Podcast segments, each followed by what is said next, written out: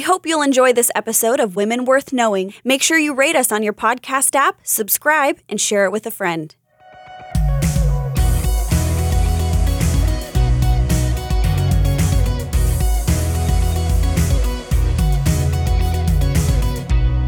Hello, we're so glad you joined us on this edition of Women Worth Knowing. And as always, I'm Cheryl Brodersen in studio with Jasmine Allnut. And we have so much fun just bringing you these women from Christian history that we Mm. have found fascinating. And Jasmine and I found ourselves conversing and thinking, Mm. other people would be just like, Who are you talking about? And we know that you probably are a woman worth knowing. Yes. And so if you have a story or you have a story of someone else, we'd love, love, love, love to hear that story, read it, and we might even share it. Uh, yes. Probably we will. we have before. We have before and we will do it again. So, Jasmine, where did they send it into? well, you can go to wwk.cccm.com or, or sorry, women.cccm.com, or we have an email address, wwk at cccm.com. So you can check out both of those spots. Yeah. And if you have any comments or anything that, even questions about some of the women that we've highlighted, Mhm. we can answer those questions. Jasmine usually answers all the questions. Sometimes I throw in a word here or there, but she's so good at that. Uh, Or if you have, again, a story, or if you want to know of a book, or if you have another book that you want to recommend to us. Yes, We please. love. We love recommendations. In Mhm. fact, uh, over the next couple weeks here, I'm going to be sharing somebody that was recommended by one of our listeners. So, That's excellent. So am I. yeah, just- how about yes, that? yes. Hey, okay. So right now we're in um, what we call our medical phase. Yeah, we're medical. Yeah, we are. We're in a medical phase, folks. We started that recently. We're talking about doctors and Mhm. nurses and women worth knowing in the medical field. And Mhm. we already highlighted Elizabeth Blackwell, Yes. who was the first uh, female doctor. Somebody said, Oh, in America. And I said, No, in America or England, because Hmm. she actually got registered um, as the first female in the general practitioners list in England. Hmm. So that was pretty amazing. But it was also in England that Elizabeth Blackwell, the first female doctor, actually met. The woman we're talking about today, Florence Nightingale. Nice tie in there. you, I like you. that. So, yes, we are going to be looking at uh, Florence Nightingale, probably a, a very familiar name to many of our listeners. Um, and just as Elizabeth Blackwell was the first woman doctor, um, Florence Nightingale. She wasn't the first nurse, uh, but she really was is considered the founder of modern nursing as a profession. And, and Jasmine and I were talking about this before uh, the show. The fact that sh- that other nurses tend to be thieves and Oh man, there was some bad. Yeah, nursing was not a good profession No. before this, as we're No. going to see. Mhm. It was, yeah. So she really brought it into what we think of it today as something respectable, something where th- there's expertise. I think nursing was more like a caretaker. Yeah, Like you, it was almost Yeah. like a grown up babysitter. kind of. And these women who were in this profession could not be trusted. In fact, even in Elizabeth Blackwell's day, as she was working with nurses, they were stealing, they were drunk, Mhm. they were definitely stealing from the patients, as I already mentioned. So but bad. uh, there was a lot of bad stuff going on. Mhm. And of course, no hygiene, not changing Yep, sheets or all anything. And this is where Florence Nightingale, you will see, made a huge difference Yes, to the profession of nursing. Absolutely. She's considered one of the greatest figures in Western medicine because of that. And so um, her story begins uh, in England, you know, like Little- no in surprise there. village. Yes, yes. And she was the daughter of a very well to do British couple, Frances and William Nightingale. And they were married in 1818. And right away, they had their two daughters. Uh, their first daughter they had was in 1819. And this is uh, unfortunate. They named her Parthenope because that was the Greek city that they were visiting at the time when she was born. I'm like, oh, that poor babe. Parthenope? Really? Anyway, so Fortunately for Florence, when she was born in 1820, she was born in Florence, Italy. And so she got a better name. So it's just like it was really based on where the parents were location, at the time. location, location. Absolutely. It's so important. I'm like, man, she really got the better end of the deal on that one. So, um, being born into privilege, uh, Florence grew up on various landed estates. That's where they lived. They just and, and they traveled a lot, very cosmopolitan family. Um, in 1839, she and a few of her cousins actually were presented to Queen Victoria. And Queen Victoria will come into our story again a little later. So that's how, I guess, socially upscale they were. But her mom really was a social climber, um, very aggressive and wanting to make a name for her family, her daughters. Uh, but Florence herself was was very awkward in social settings. She didn't feel comfortable in that environment. She was very strong-willed, and so she butted heads with her mom a lot, and even her sister. Her sister was a little bit more into the social scene, I guess you could say. And and Florence just was not interested. She early on really just wanted to I don't know, do something more meaningful. She wanted some more substance in her life, spiritual pursuits. Um, and she said during this time, when she's being kind of dragged into society by her mom and sister, uh, she said, I wandered about in the desert seeking bread and finding none. And she tried to fit in. She tried to, you know, go into society, as they say, but it just didn't satisfy her. In fact, uh, one time a family friend died in childbirth. And so Florence was thinking, oh, I have an out. And so she said, hey, could I just stay with the family and, and take care of the baby? You know, because the woman's baby had survived and not her. Could I just t- take care of the baby? The husband's overwhelmed. That way I don't have to go into society this year. But her mom and sister were like, nope, they refused. They forced her to come anyway and to go into London and, and go to balls and parties and things like that. She you know, it's interesting interested. to bring up that this time was about the time that you have many of the Jane Austen novels. Yeah, there place. you go. Yeah. So, I mean, when you see those movies and you see how mm-hmm. like Bath was such a social center Ugh. and how it went, and there was so much protocol for the wealthy mm. that you mm. understand some of the pressures that Florence was under and the atmosphere that she was in. That's actually a really good point because we're going to see that pressure really was uh, legitimate. You know, it wasn't easy for these women, as we know, even with Elizabeth Blackwell's story, it was not easy to try to go against that norm. No. It wasn't like, ah, oh, I'm going to just live my life. it wasn't, nope. there was so much pressure. Mm-hmm. So, uh, Florence was actually kind of a, not only was she socially awkward, she was a little bit sickly. It's interesting because um, she had weak wrists, and so she didn't learn how to write until she was 11 or 12. Wow. Which is really, yeah, unusual. Uh, another thing, uh, another health issue she had had to do with her throat. There, she had throat problems of some sort. And it's interesting because she loved music and probably would have pursued that, maybe pursued a vocal career, but she had those health issues that kept her from singing. But it's interesting because later um, she would see this as a blessing from the Lord to free her up for what she believed was her true calling, as we're going to see. In fact, um, she later acknowledged that and recognized God's hand on her life in the privileges she had, but also in the disappointing things in her life, the challenges. And she said, God has always led me of himself. Now, I do need to point out, and Cheryl and I have kind of talked about this a little bit. Florence Nightingale had a kind of an interesting spirituality. Um, kind of a mixed bag. And and you know, we've we've looked at some other women that maybe were a little bit unique in that area. Her family started out Unitarian. That was very very popular. It was really in vogue during that time. And then later they became Anglican.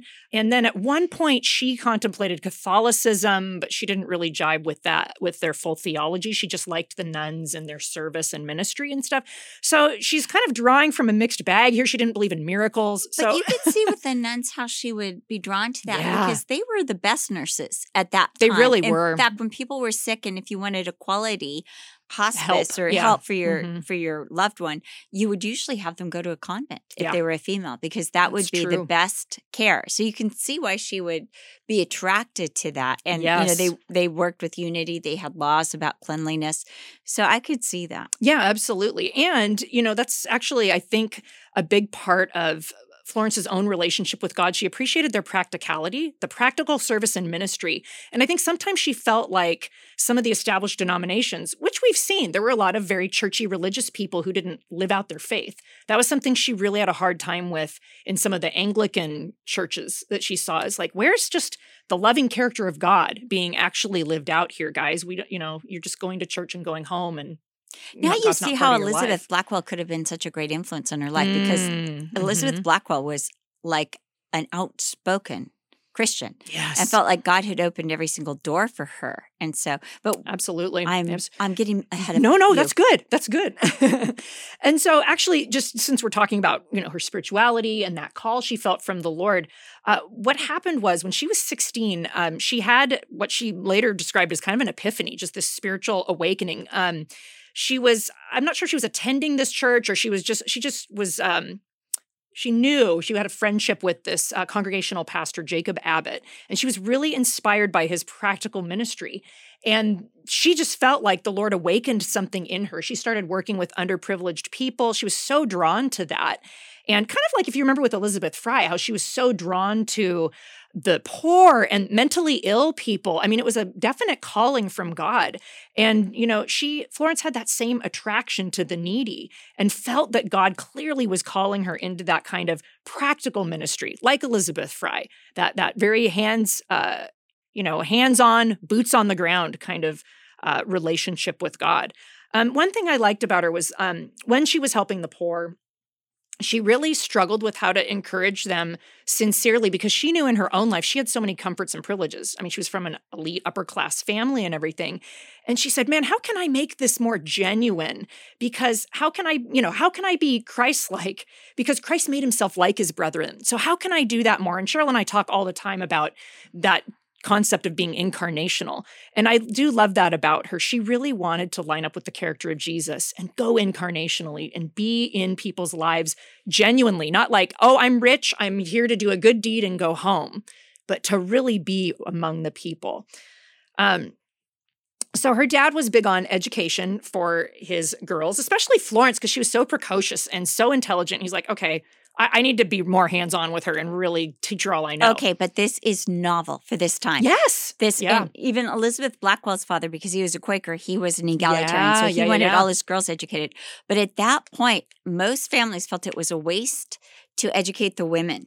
You only educated your sons, and so especially in the upper class. I mean, they might have a governess, and if they learned to Mm, read, write, yeah. play piano, maybe speak a little French, that was more than enough. totally. And so for her to have such an education, Yes, yes, such an extensive one. Yeah, Mhm. you're right. Because usually it would be more about just just some nice, fine skills, ladylike skills, you Mhm. know, to develop. But I mean, her dad went all in. I mean, she learned Latin, Greek, German, French, uh, Italian. She she studied literature, religious studies, um, a lot of the mystics, which is interesting. She got you know into some of that. Saint John of the Cross, Teresa of Avila, history, even math, which was a big deal. Actually, her mom didn't want her to learn math for some reason. Math was a real man's subject. Yeah, world, right? I know, isn't that funny? Uh, but her dad was like, "Nope, you're you're learning it all." But um, when Florence, you know, out of all this, you know, you'd think that they would be so liberal minded and open. But when Florence decided she wanted to learn nursing, her family was like, "Oh, whoa, whoa, whoa, we draw the line here."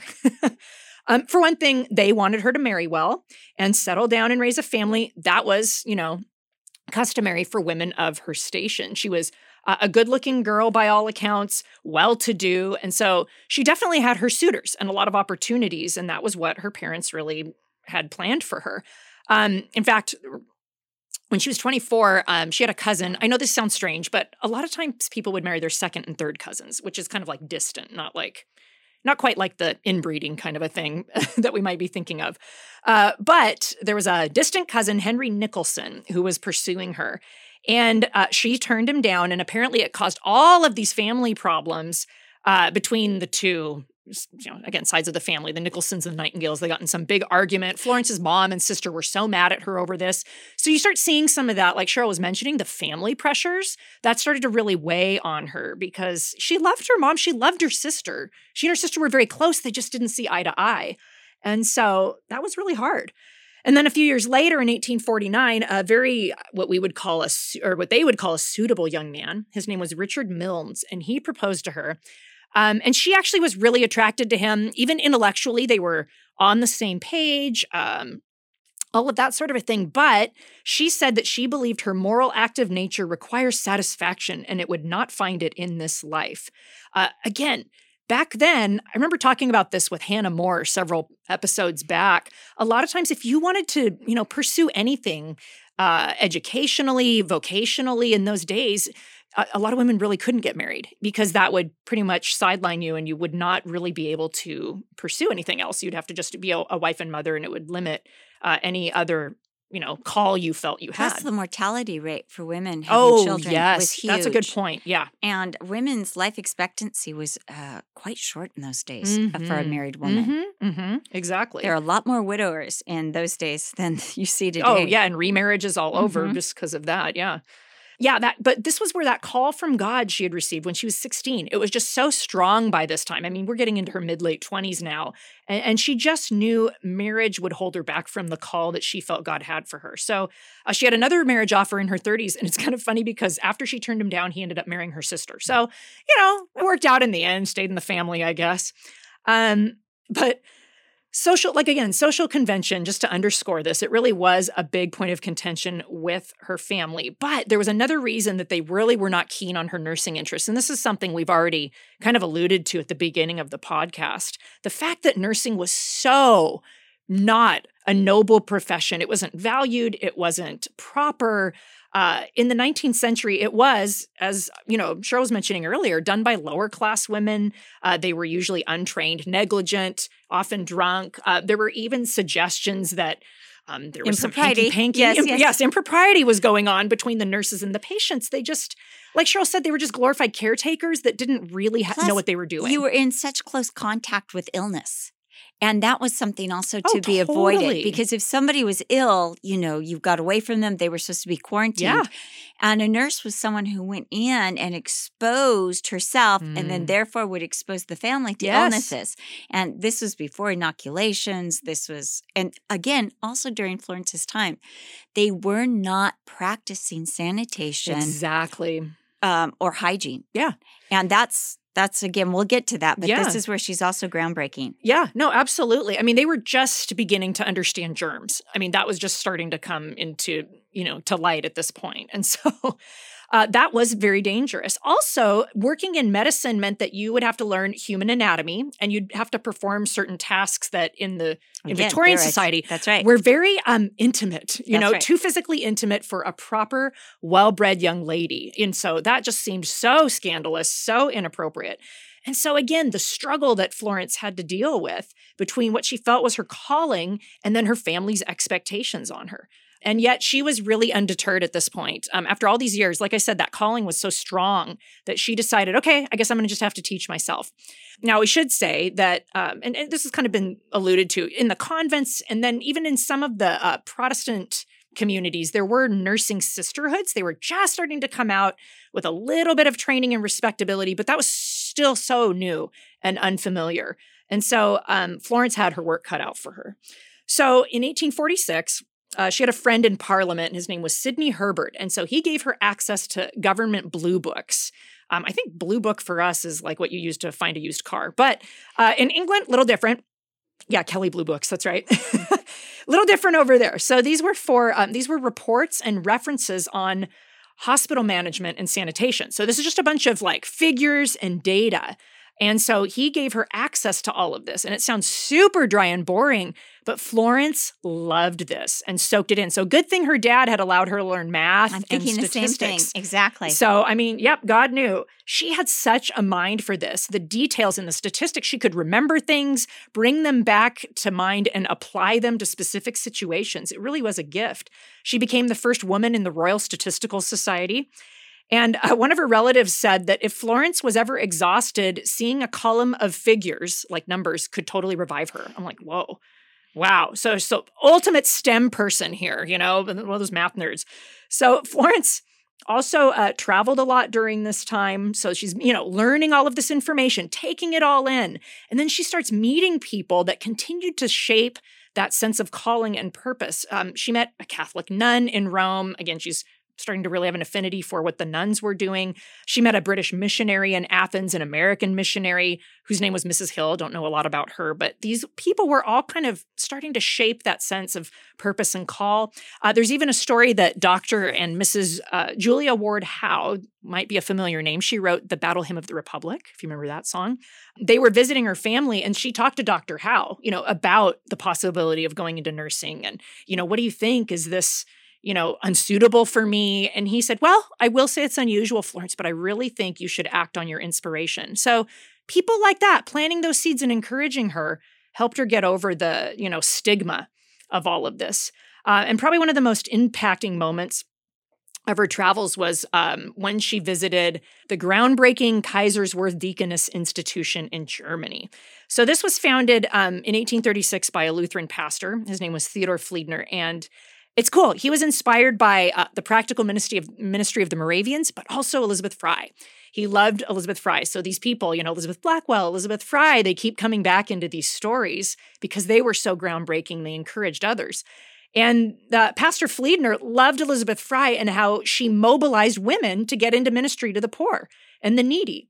Um, and we know, of course, prisoners and stuff. And so at his institute, he really wanted to continue that that mindset of training women in various skills, uh, he said, of that practical brand of spiritual service. Like we're putting again our our uh, feet to our faith. We're living out our walk with jesus. And this is the first time that really they're talking about training. Yes. Training people. And this is a big word training people because yeah. nurses were just nurses by proxy. Mm-hmm. somebody needed care. You needed a job. You became a nurse. Exactly. And so the idea of training is groundbreaking mm-hmm. at this mm-hmm. time. Yep absolutely and so she actually did stay there as a student for a little while in 1851 and that training continued to equip and prepare her. Uh, then in 1853, uh, she went to France, and uh, you know this was where she really started to, as she said, get immersed in nursing, moved by spirituality, and this was where she got really connected with those Catholic nuns. she started serving with the Sisters of Charity. Uh, there in France. And her biographer said that it was at this point, again, these are all just seeds being planted along the way, preparation for the call that God had for her. And uh, her biographer said that this solidified the meaning of her call, immersed her in service, and educated her in organizational structures and systematized programs that would actually or help her actualize her aspirations of tending to the needy.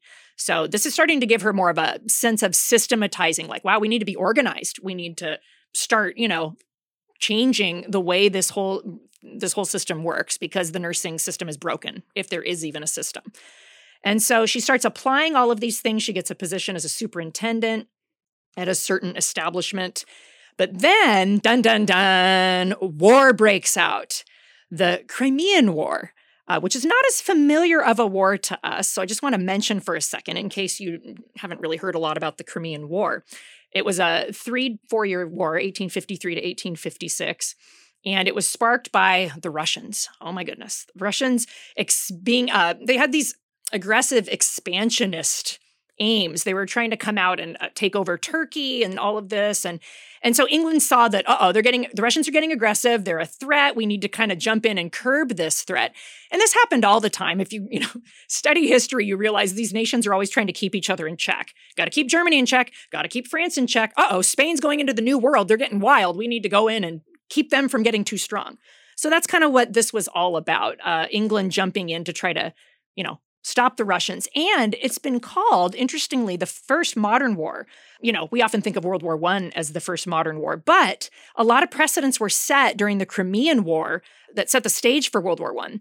This is also before the Civil War in the United yes, States. Yes, that too. And, and so these yeah. are like when guns are first beginning to really be used. So, yes. You know, the Napoleon Wars and the Civil War and the mm. Crimean War. Lots so before of, that, yeah. it was sword fighting. It was yeah. more it was different. Yeah. And so, well, I know they had some guns in the Revolutionary War, but most of it was. Oh, but they were so primitive. Primitive. So primitive. Mm-hmm. You take forever to reload. Mm-hmm. I mean, they were crazy, not very useful. Mm-hmm. So, yes, exactly. So, there was a lot of uh, technological advancement in weaponry Mm-hmm. that started to take place. I even think they had the Gatling gun by this time. Ooh, the Gatling gun. Which is it was a precursor to the machine gun. Ah. So they would have like a rotating. It was like what they used for a butter churn, you know, like Yeah, that kind it, of a and thing, it would yeah. it would shoot out bullets. you yeah, know? yeah. Oh, that's good. But but much bulkier. And then Oh, obviously the so machine gun bulky. becomes Yes, more yes. streamlined. So um, this was the first war that used telegraph communications. Uh, it was extensively covered by the media, like never before. They were mass produced, and as we were talking about, greatly improved weapons. Railways were used more. Um, they even had improvements in troop nutrition. Nobody had ever thought about that before. And clothing. And here's a fun fact, folks the cardigan sweater was invented during this war, and they named it after the Earl of Cardigan, who led the charge of the Light Brigade. So anyway, another thing, I, I forgot that the charge of the Light Brigade was in the Crimean War. And you know, that's what we'll do next. Clothes you should know about. Yes, clothes you should know. That's our sequel podcast. so all that, that was needed at this point was improved medical care, right? We've improved everything else. And so that's where Florence comes in because remember, she had that friend in parliament named Sidney Herbert, right? And it just so happened that during the war, he had become the Secretary of State. And so he contacted Florence because he knew she was sharp and she was innovative and kind of a little more cutting edge in this whole concept of nursing. And so in October of 1854, he said to her, Hey, I, I, need you to get out there onto the field. You have to organize the medical treatment happening here because the soldiers are desperate. It's just a disaster. It was such a mess. And obviously, they couldn't go on like this. And so he sent her off. I think too, because of the caliber, like we said, of, of this weaponry, people were losing limbs. Oh, and yeah. it was the the injuries were more drastic. Mm-hmm. And the mm-hmm. conditions uh, when she got there, I, I know you're going to talk about yeah, this yeah. in just a second, but they were just like they were just piling bodies. So bad. And um, and the sheets were like if if someone died they they didn't even change the sheets they no. would just put the next sick person on those and, yep. same sheets yep so gross. And so, yes, exactly. And so, you know, Florence is like, okay, I mean, it was such a desperate situation. She sensed, like, okay, this is urgent. So, within literally just a matter of days, she rounded up kind of a mixed bag of nurses. There were Catholics, Protestants, middle, lower class. She just grabbed everybody and they headed for Scutari. That's kind of a famous uh, battle battle area in the Crimean War. So they go to Scutari, Turkey. That's where the British hospital base was. And it's neat because um, Florence gave all the nurses uniforms and they were super unflattering, gross, kind of ugly. They didn't fit well. But the neat thing about these is that they were they were equalizers. They put all these women, lower, middle, upper class, it didn't matter what you were, you're all on equal ground. And we talked about this, I think Cheryl talked about this when we were looking at Catherine Booth and the Salvation Army. Remember, the Salvation Army uniform made sure there was level a level playing field, which in British culture was so it was unique. also though, um, so that the women wouldn't be raped. Yeah. So oh, yes. they wouldn't look. Oh, yeah, yeah. So exactly. they wouldn't look sexual. Yes. They wanted to give them a so uniformity that they were all one, and to touch one, you touch them all. Yes. So it, eh, this was this was dangerous because the enemy. If, if these nurses were taken in battle, hmm. it was very dangerous for them. Yes, absolutely. They had to keep their hands off of Miss Nightingale's ladies. And so the obviously the hospital was a disaster. It was basically located on uh, a cesspool, and That's so right. water was super contaminated and rationed. The men are lying in their own waste. You know, but it took them some and, time to realize it was a cesspool.